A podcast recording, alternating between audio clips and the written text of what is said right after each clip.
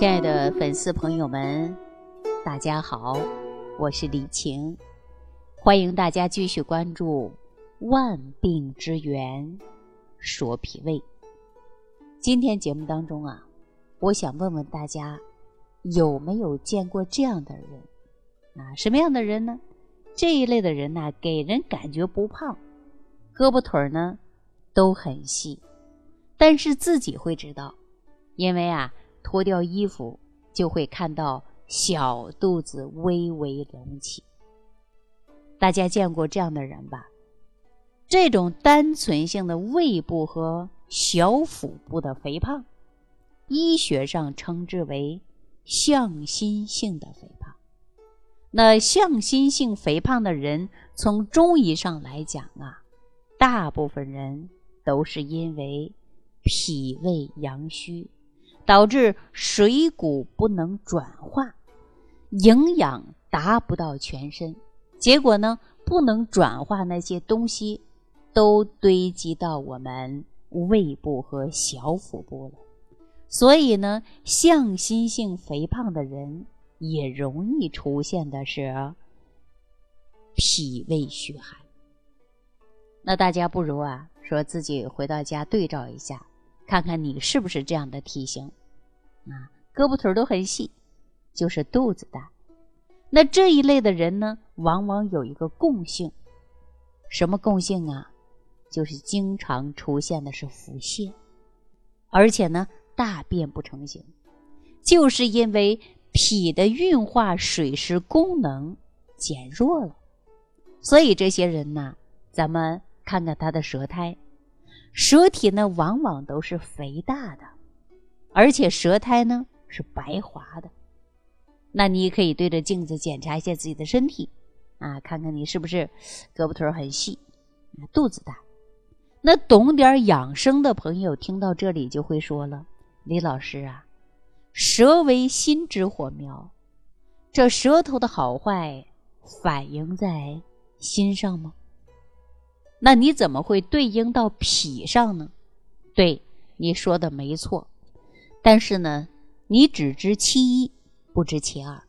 中医讲，舌为脾之外喉啊，什么意思呢？就是舌头在外的形状、颜色，能够体现出脾的好坏。所以，如果你经常口泛酸水儿，或者是口泛清水儿，舌苔白滑，就可以断定您是脾胃虚寒。首先，脾胃虚寒的人呢，必有一个症状，就是大便之前呐，容易出现的是腹痛，就像要上个厕所，报警一样。这样的人呢，上厕所前呢，都得按着点肚子。中医管这种叫喜温喜按，手有温度，一按着呢，就感觉舒服点这就是寒邪入脾的表现。第二点呢是四肢不温，手脚冰凉，很多女性呢都有这样的症状，几乎呢都是脾胃虚寒引起的。再者呢，因为脾胃主运化水湿，所以中老年人呢要是脾胃虚寒了，也会出现水肿的现象。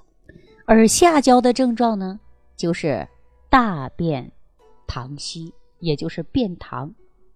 那另外呢，我要提醒女性朋友，有很多女性朋友啊是寒性体质，比如说脾胃虚寒的人，经常会有寒湿下注的现象，症状呢像白带很多，特别的清晰，而且还会有痛经。所以这样的女性朋友调理的时候呢，得从脾胃入手。那今天节目开始呢，我就跟大家简单说一说脾胃病中的一种症状，就是脾胃虚寒，都可以说是脾胃虚寒百病生啊。你可能呢这个时候就会想，这脾胃虚寒真的有说的这么严重吗？那大家可以不信的话呀，接着往下听。我记着张仲景在他的《伤寒杂病论》当中就说过：“脾胃健运，百病区。”那作为《伤寒论》的创始人，他在研究方剂当中啊，有百分之六十都是针对脾胃病的。由此可见，脾胃虚寒对人体的影响。现在医学研究表明啊，脾胃虚寒直接导致普遍性的疾病就有九种，并发其他疾病呢更是上百种。所以说，脾胃虚寒百病生，一点都不夸张。那由于时间的关系，我给大家呢简单的介绍一下这九种疾病。如果你有这九种疾病当中的一种，看看您是不是因为脾胃虚寒导致的。首先呢，中医把脾胃作为一个大的概念，将我们能看到的是脾、胃、肠的功能归于脾胃，所以呢，脾胃虚寒必会伤及到肠道。常见三种疾病就是五更泻、慢性肠胃炎、结肠炎。慢性的胃肠炎、结肠炎大家都很了解，不细说。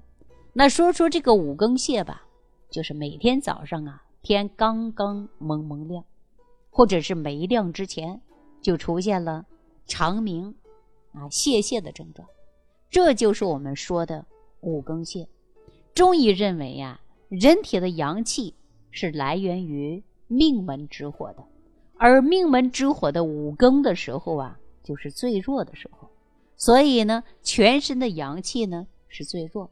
那这个时候，脾胃虚寒也是最严重的。长期脾胃虚寒，就会让人体的生物钟一到五更习惯性的腹泻。所以现在医学管五更泻叫做习惯性的腹泻，或者是结肠炎，再或者是脾主运化水湿，一旦脾胃虚寒。就代表着脾阳虚损，就出现了一系列的全身疾病，比如说风湿、低血糖、全身水肿，这些都是因为身体内的湿气不得运化的结果。另外呢，脾还主统血，脾阳虚了，那气不固血，还会爆发宫寒症、啊脱肛症、二便出血。这三种疾病，那就像我刚才说的结肠炎、慢性的胃炎、风湿，都是我们老百姓常说的老慢病，很难治愈。那你还认为脾胃病是小病吗？你还不在乎吗？那如果说我们出现了脾胃虚寒的症状，如何调理才是大家最想知道的，对吧？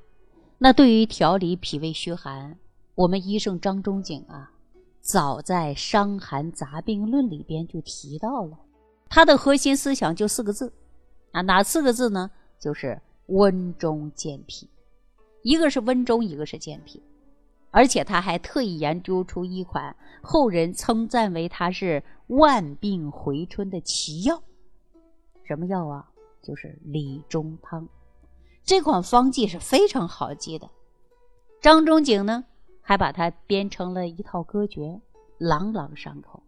我给大家说一说啊，说理中汤，理中香，甘草、人参、白术、姜，呕利腹痛阴寒盛，一日一剂总服阳。